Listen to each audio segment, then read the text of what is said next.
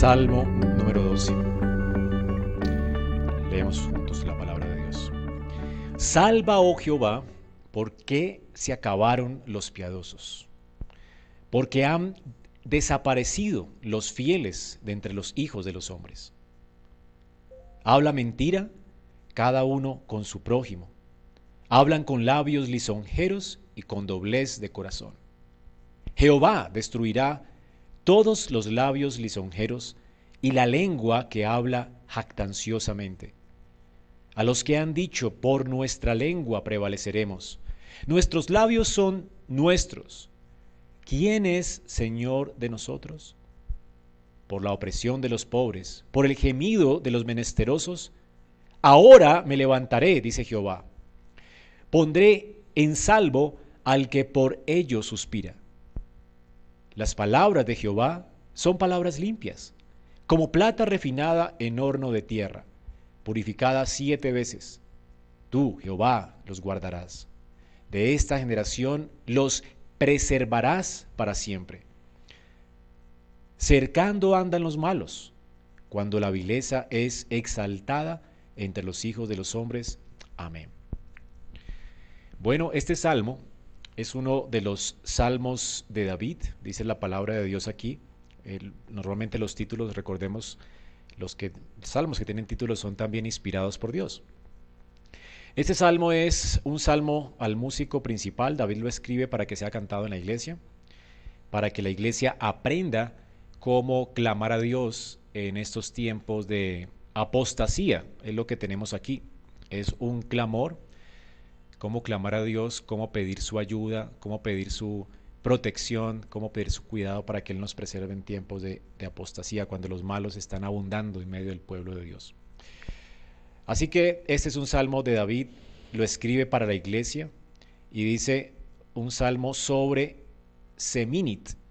Bueno, investigué qué es Seminit y es 8, o sea, un salmo sobre 8. ¿Qué es? Pues básicamente no sabemos. Eh, posiblemente sea 8 la forma en que se cantaba el salmo, es decir, en octava, es una posibilidad. También 8 puede significar, eh, bueno, hay, un estudio que encontré sobre el número 8 de Casiodoro de Reina y se me halló que tiene algún sentido. Eh, él nos recuerda que, bueno, cada niño israelita fue circuncidado el octavo día, y esto implica entrar en la comunidad del pacto, ¿verdad? Y, entrar dentro del círculo de la, de la salvación del Señor. También eh, hace notar que los sacerdotes fueron consagrados pasando por un ritual de purificación al octavo día. Al octavo día ellos entran en sus deberes sacerdotales. Se purifican hasta el séptimo día del octavo entran en sus deberes sacerdotales y también tiene que ver allí con el octavo. Número 8. Ritual también para la restauración de los leprosos y de personas que estaban eh, contaminadas, también era un ritual que eh, duraba hasta un octavo día, donde las personas ah, podían otra vez entrar en contacto con las personas. También tenemos la Pascua, la fiesta de los, de los siete días, que tenía su consumación final en el Pentecostés, después de 50 semanas, un día después de las 50 semanas era el día octavo de la semana, y ese día debía celebrarse entonces también el Pentecostés, el octavo día, que se celebra pues la consumación final de la venida de Cristo y cuando Él viene y, escribe su ley en nuestros corazones. También la fiesta de los tabernáculos eh, se celebraba, era una asamblea que, donde se convocaba asamblea el octavo día. Y bueno, dice Casiodoro que el octavo se refiere siempre a ese descanso o apunta a ese descanso eterno porque en este mundo pues todavía no experimentamos ese octavo día aún. Cada semana es un ciclo de siete, un ciclo de siete días, pero no experimentamos aún esta salvación y por lo tanto el Salmo eh, se está aquí también, está anticipando, ¿verdad? Esa salvación que Dios traerá en ese octavo día. Mientras estemos en el mundo, todavía no ha amanecido el mundo a un octavo día, que es el, el día en que el Señor traerá eh, a, la consumación todas las cosas y hará nuevas todas las cosas. Se me hace que tiene sentido, pero de todas formas eh, no estoy muy seguro. Eh, lo importante es que el Salmo sí, aunque mm, no sé qué significa el número 8 si habla realmente de, este ruego por la consumación, este ruego para que Dios traiga vindicación, pero también vemos también que el Señor consuela a David y, nos enseña a pedir consolación a Él en medio de nuestras vidas cuando estamos rodeados de apostasía.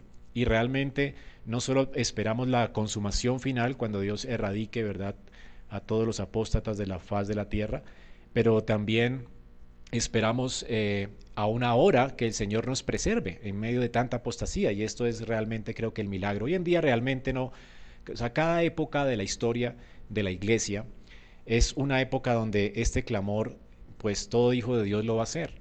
Y no, es sino ver las noticias y, y vemos el último mes, por ejemplo, hace dos meses para acá, eh, como nunca antes, personas que aún habían estado en la reforma, que escribieron libros, para nosotros han apostatado de la fe.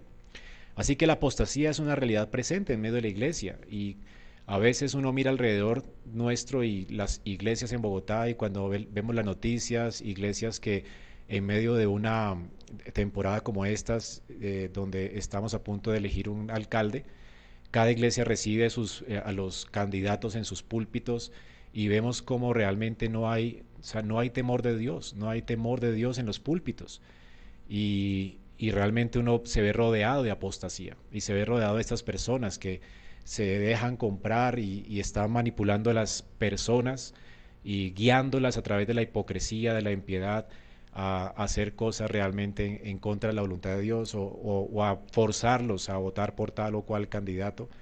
Y esto es lo que vemos en nuestro tiempo. Así que el Salmo 12 es un salmo que nos ayuda a orar en, cualquier tiempo de la historia de la iglesia, porque mientras estemos en este mundo, hermanos, pues la realidad de la apostasía está presente. No hay un tiempo donde la iglesia no haya tenido la necesidad de orar como aquí ora el salmista. David ruega entonces a Dios en medio de la apostasía, salva, salva, oh Jehová. Y, y nos da una razón. La razón para su pedido es que han desaparecido han, acabado o han desaparecido los piadosos o los fieles. Ahora, si notan, el Salmo tiene una estructura quiásmica. Eh, cada versículo se corresponde con otro. El quiasmo, en la mitad del quiasmo siempre está el, punto principal del salmista y el punto principal del salmista todo apunta a la palabra de Dios. Dios habla en este salmo en la mitad. En el versículo 5 vemos que ahora me levantaré, dice Jehová, aquí Dios habla y pondré en, pondré en salvo al que por ello suspira. Y luego dice las palabras de Jehová son palabras limpias como plata refinada en horno de tierra. Y esto se compara con las personas que hablan mentira en el versículo 2, cada uno con su prójimo. Y salva Jehová porque se han acabado los piadosos, corresponde al último versículo 8, donde el salmista habla de la realidad de cómo los malos siempre están andando y rodeando la tierra, ¿verdad?, con su vileza.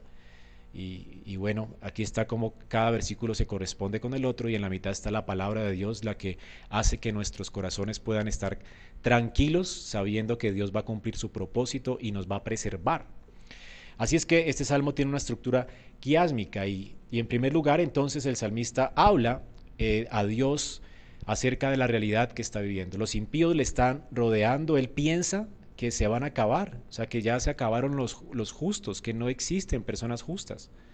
Hay tanta apostasía alrededor de él que recordemos en el salmo anterior vimos cómo personas aconsejaban a David, que escapara al monte Cualave.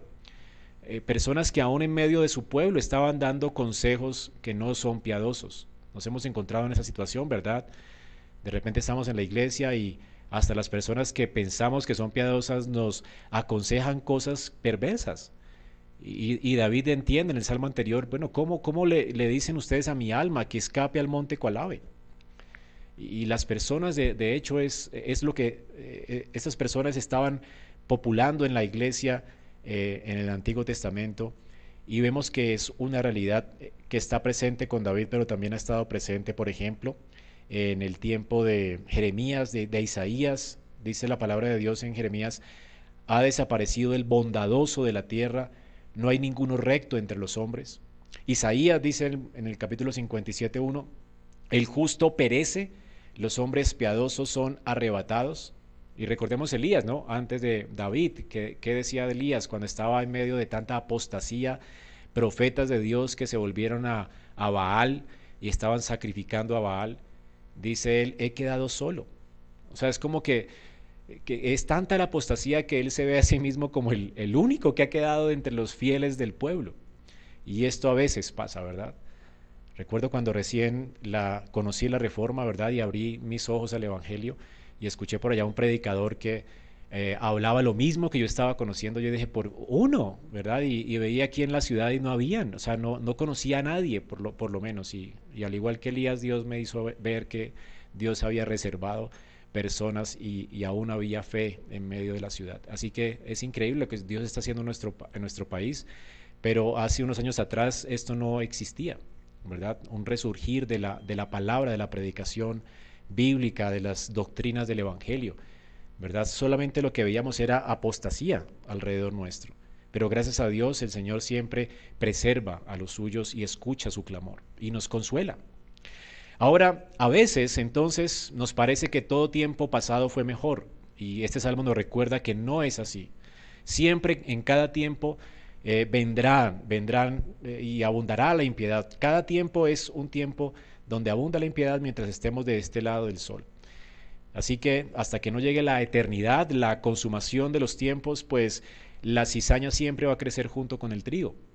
Y a veces nos va a parecer en, algunas temporadas que como que hay más cizaña que trigo, ¿verdad? Y que quedan algunos granitos nomás en el granero del Señor. Por eso Romanos 16, 17 nos alerta también contra la apostasía. En los tiempos de Pablo esto era algo normal también. Pablo dice que les le rogaba a la iglesia diciendo, les ruego hermanos, que os fijéis en los que causan divisiones y tropiezos en contra de la doctrina que vosotros habéis aprendido, y que os apartéis de ellos, porque tales personas no sirven a nuestro Señor Jesucristo, sino a sus propios vientres, y con suaves palabras y lisonjas engañan los corazones de los ingenuos, porque vuestra obediencia ha venido a ser notoria a todos. Así que me gozo de vosotros, pero quiero que seáis sabios para el bien e ingenuos para el mal. Y noten la esperanza que Pablo tiene. Y el Dios de paz aplastará en breve a Satanás bajo nuestros pies. La gracia de nuestro Señor Jesucristo sea con vosotros. Pablo entiende que la gracia es la que nos sostiene y Pablo entiende que tenemos la esperanza de que va a venir un día y, y cada vez es más corto ese día en que esperamos que Jesucristo aplaste en breve a Satanás bajo nuestros pies. Y sin embargo vemos aquí cómo Él está hablando acerca de la necesidad de descansar en la gracia de Dios porque la apostasía estaba vigente en su tiempo. Habían personas en el tiempo de Pablo que llenaban sus propios vientres con palabras suaves y engañaban con lisonjas a la gente. Si notan el lenguaje de Pablo es igual al del Salmo.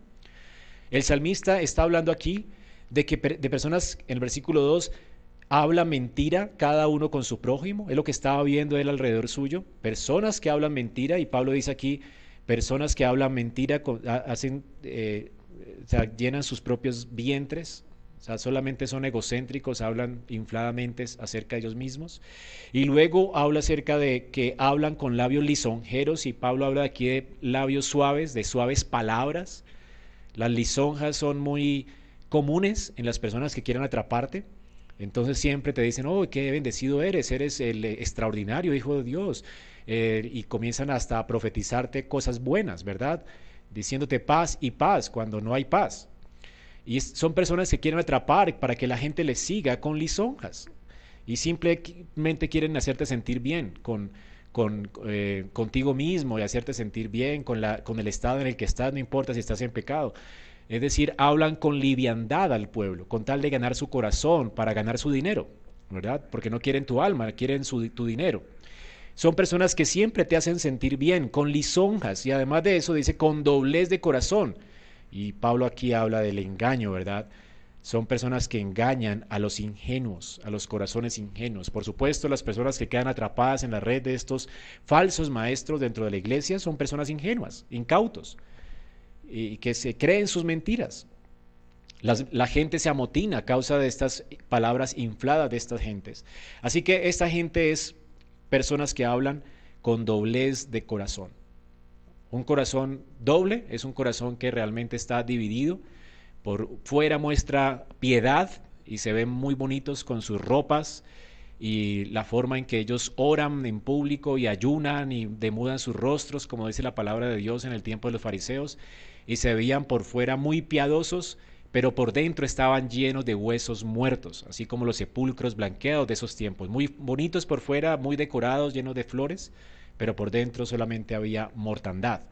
Y así es así como está describiendo aquí el salmista, esa gente con corazón dividido. Por fuera una cosa y por dentro simplemente están llenos de engaño. No son lo que parecen o lo que aparentan ser delante de ti. Una cosa es lo que te dicen a ti y otra cosa es lo que viven en privado. Así es que estas personas solamente te quieren para que eh, de manera egoísta te les sigan a ellos y solamente quieren tu dinero. Esa es la apostasía de nuestros tiempos también. Así que el salmista estaba lleno de apóstatas alrededor de él, de personas impías. Ahora dice aquí el, el que se acabaron los piadosos o los píos. Ahora, ¿qué es una persona piadosa? Si usted ve la palabra de Dios, por ejemplo, en Romanos 1, Romanos 1, versículo 28.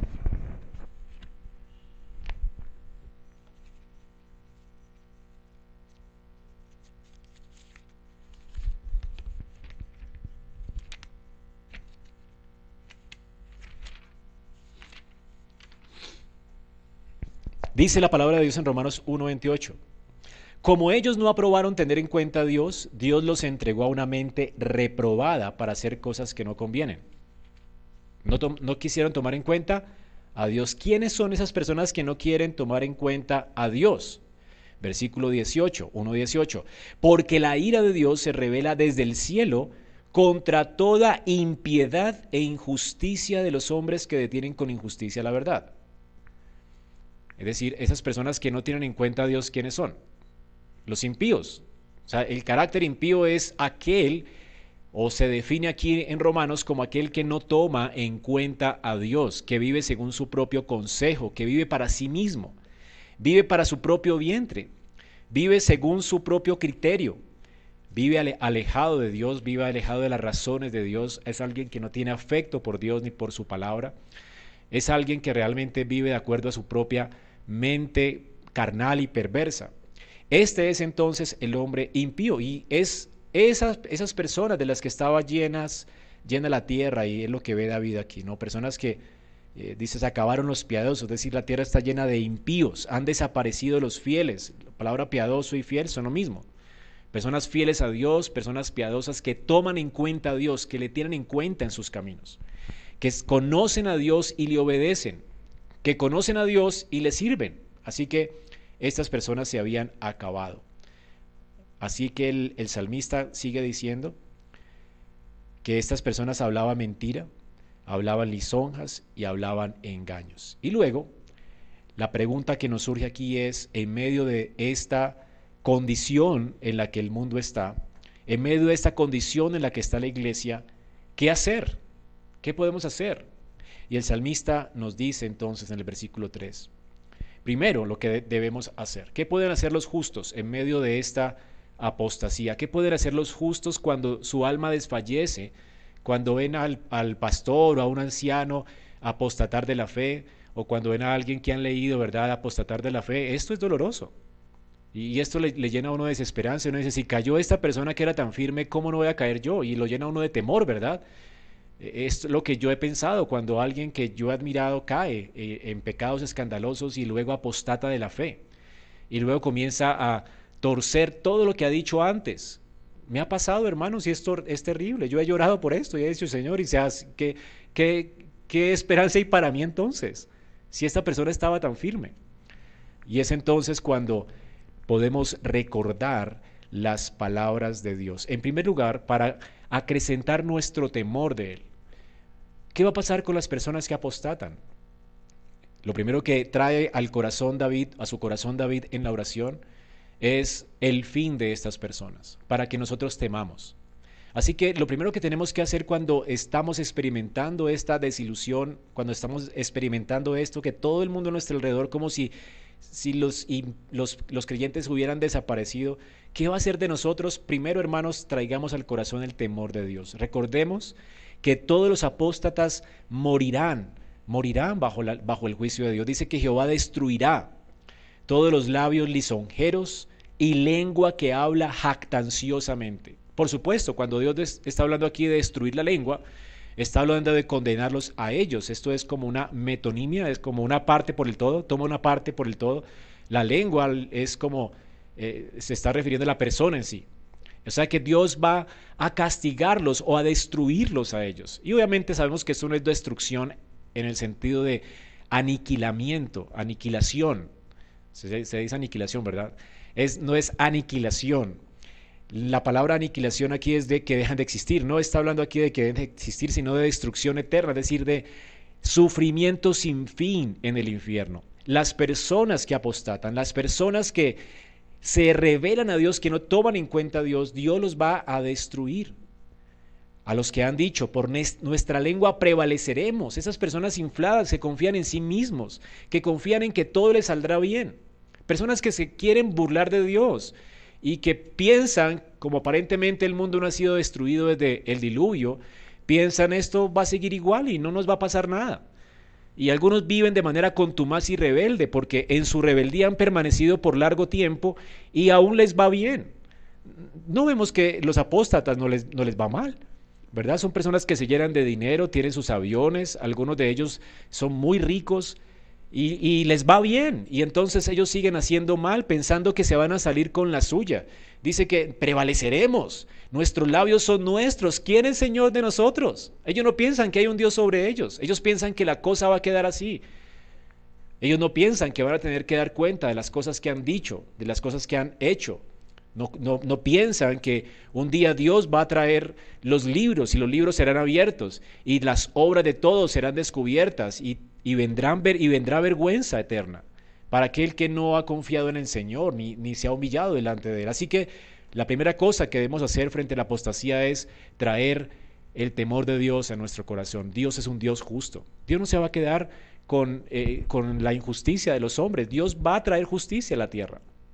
Esta tierra va a ser llena de su gloria. Dios un día va a traer justicia. Así que, aunque aparentemente veamos, como los salmistas muchas veces enfatizan, veamos la prosperidad del malo, y veamos las calamidades nuestras como que no nos va bien, ¿verdad? Y, veamos a otros prosperar a causa del engaño, pues dejen que prosperen, porque ellos van a tener un fin terrible. Dios va a traer juicio. Esto no se va a quedar así. En el mundo sí hay justicia. En este mundo no, no todo lo que el hombre hace lo paga. Hay muchas personas que han muerto y, y pensaron que salieron con la suya. Y la gente le va bien y muere yéndole bien, ¿verdad? Así que no, siempre estas personas van a sufrir calamidad en esta tierra, no todos van a morir como Nadad y Abiú cuando en su apostasía se apartaron de Dios y de su palabra y no confiaron en Él. No todos van a ser como Ananías y Zafira que mintieron al Espíritu Santo y vieron con doblez y querían atrapar a la gente simplemente diciendo, miren lo que ofrendamos. No todos van a caer muertos como ellos, pero sí todos van a caer un día delante de Dios y van a tener que dar cuenta de lo que han hecho. Así que nadie se va a salir con la suya. Dios es justo y esto debe traer temor a nuestro corazón cuando el pecado nos quiere atrapar o cuando la desesperanza nos quiere atrapar. Dios es justo y no hay alguna cosa que Él no tome en cuenta. Estamos viviendo de cara a Él y todo lo que el hombre sembrar eso también va a cosechar. Así que esto tiene que traer realmente temor a nuestros corazones. Luego entonces aquí tenemos algunos versículos claves acerca de estas personas infladas, cómo hablan acerca de su confianza. En segunda de Pedro 2.7, por ejemplo, tenemos que mientras que el santo Lob, el justo Lob, estuvo abrumado por la nefanda conducta de los malvados, dice, porque este justo que moraba entre ellos, afligía cada día su alma viendo y oyendo los hechos inicuos de ellos, sabe el Señor librar de tentación a los piadosos y reservar, nota aquí la palabra preservación, a los injustos para ser castigados el día del juicio. ¿Ven, hermanos? Y mayormente aquellos que siguiendo la carne andan en concupiscencia e inmundicia. Está hablando aquí de la apostasía en la iglesia. Personas que son impías, pero que hacen parte del pueblo de Dios, que han hecho una profesión de fe falsa. Personas que andan según su sensualidad en concupiscencias e inmundicias y desprecian el señorío ¿Quién es Señor sobre mí? Nada me ha pasado, sigamos pecando, nada va a pasar. Hay que guardar la apariencia. Son atrevidos, contumaces. Dice, no temen ni siquiera maldecir a las potestades superiores. Horrible, ¿verdad? Ahora, noten entonces el contraste entre estas personas y Lot. Es el mismo contraste que hace el salmista. Por la opresión de los pobres, por el gemido de los menesterosos, Jehová dice, ahora me levantaré y pondré en salvo o en la salvación, no tiene que es no es a salvo, sino en salvo.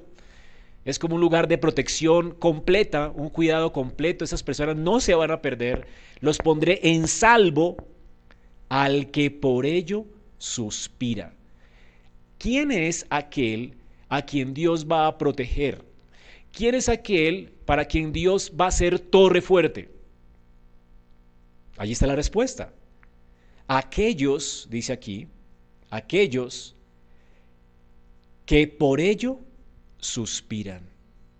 ¿Qué dice Primera de Pedro sobre el, el de Pedro 2.7 sobre el santo Job, el justo Job? Job dice que estaba abrumado por la conducta nefanda de los malvados. Este era un hombre que la escritura describe como un justo. Este hombre creyó también en la promesa del Mesías que vino a través de Abraham. Mientras Job, él supo que eligió mal, vivía en las ciudades de Sodoma y Gomorra, mientras vivía en esas ciudades con su familia, él dice aquí, por causa de la conducta de estas personas, porque no había ningún justo alrededor de él, no habían piadosos alrededor de él, solamente impiedad alrededor de él, ¿qué hacía él?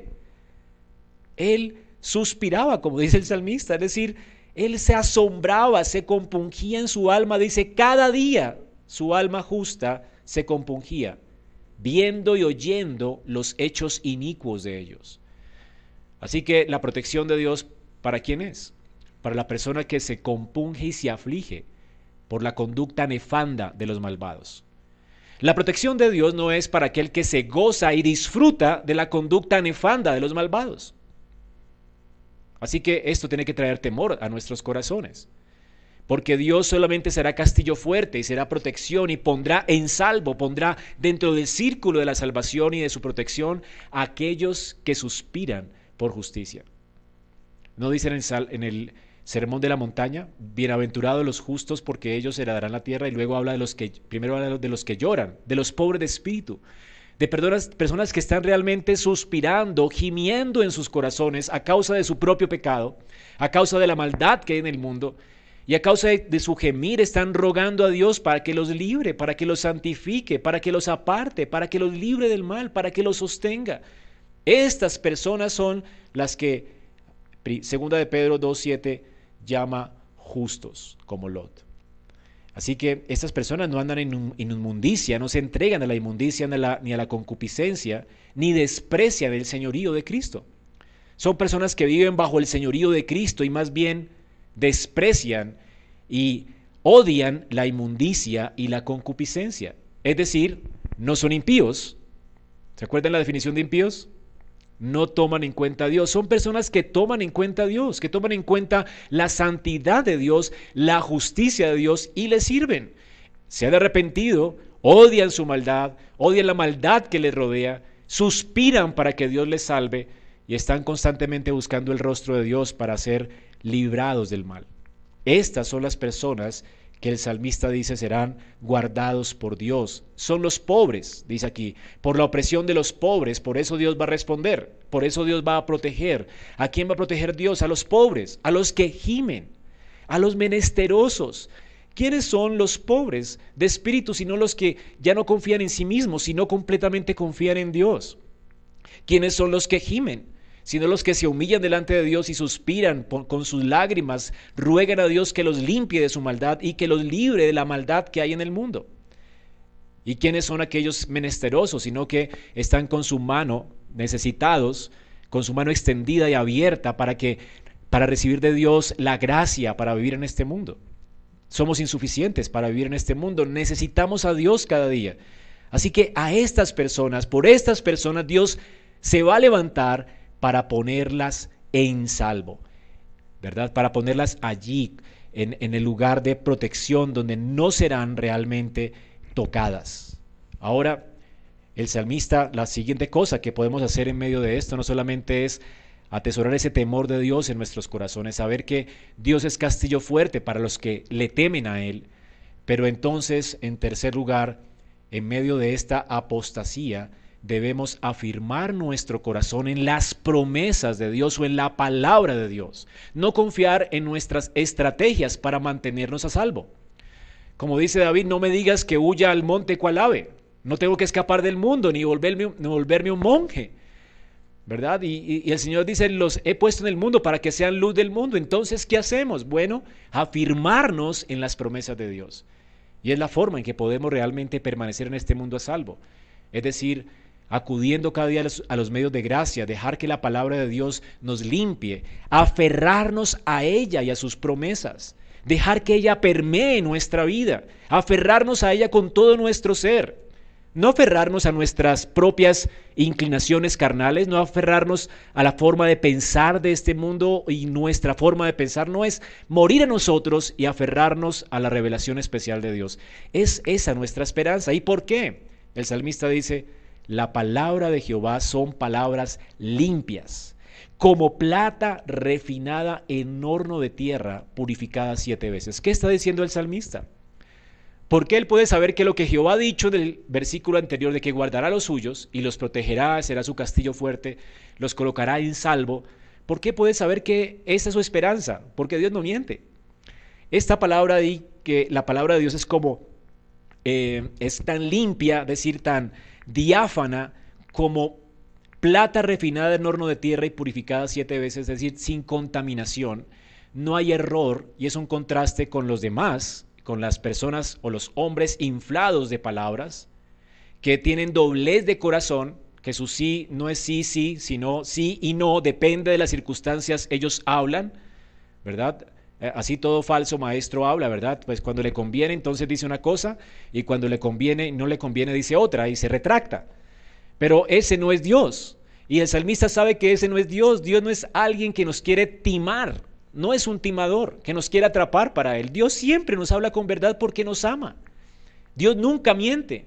La palabra de Dios es diáfana, es purificada, no puede editarse. De hecho, la Biblia no tiene por qué editarse porque no, hay, no existe una edición para la escritura. La suma de su palabra es verdad, es como purificada siete veces, una plata purificada siete veces sin contaminación. No hay forma de que encuentres error en la Biblia. Así es que podemos descansar en la escritura. En números 23, 19, la palabra de Dios nos dice, Dios no es hombre para que mienta, ni hijo de hombre para que se arrepienta. Y dijo, Él dijo, dijo, y no hará. Él habló y no lo ejecutará. Entonces, si la palabra de Dios es limpia, ¿qué tenemos que hacer? Además de tener temor de Dios, además de recordar sus promesas, ¿qué tenemos que hacer? Confiar en la palabra, confiar en ella, retener sus promesas y confiar en sus promesas. Debemos afirmar nuestro corazón en las promesas de Dios en medio de la apostasía. Dios va a cumplir su palabra. Y esto realmente trae descanso. Siempre que medito en esto realmente es increíble. Cuando vemos, nos vemos ahogados de apostasía, nos vemos ahogados, Señor, ¿dónde están los justos? Y entonces miramos a Dios y miramos sus promesas, cómo las puertas del infierno no, prevalecerán contra la iglesia, como cualquier santo, no importa si está solo en el último lugar del mundo, Dios lo preserva si se humilla y si confía en Él. Esa es su palabra, su palabra es verdad. Por eso no tenemos que temer en medio de la apostasía. Si no caemos, no es a causa de nosotros. Si no caemos, es a causa del Dios que nos preserva. Es Dios quien preserva a su pueblo. Nosotros no podemos defendernos en contra de Satanás. No tenemos armas para defendernos en contra de la apostasía del mundo.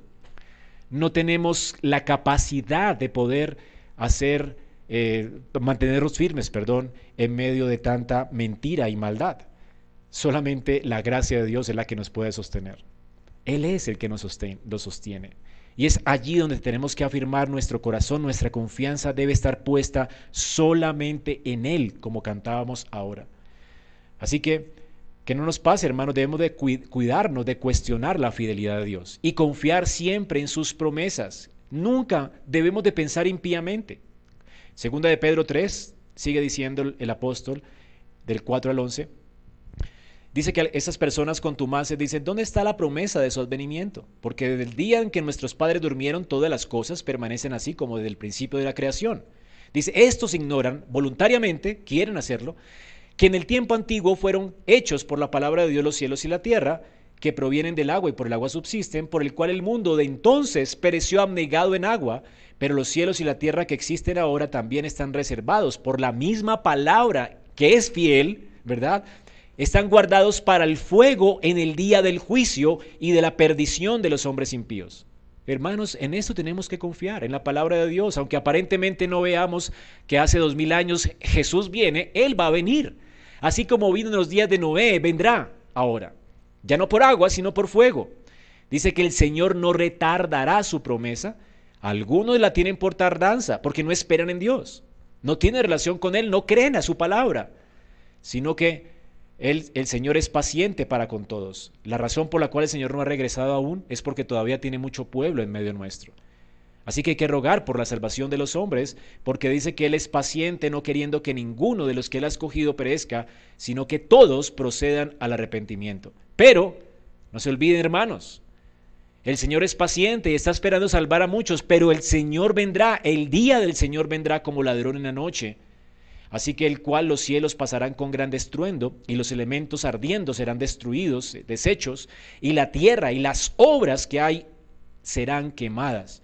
Puesto que estas cosas van a ser desechadas, la, la cosa es, ¿cómo no debéis vosotros andar en santa y piadosa manera de vivir? Así que esto nos lleva a lo último, y es que si la palabra de Dios es verdad y podemos confiar en ella, y es Dios quien nos preserva, pues entonces, hermanos, tenemos que esforzarnos por vivir piadosamente.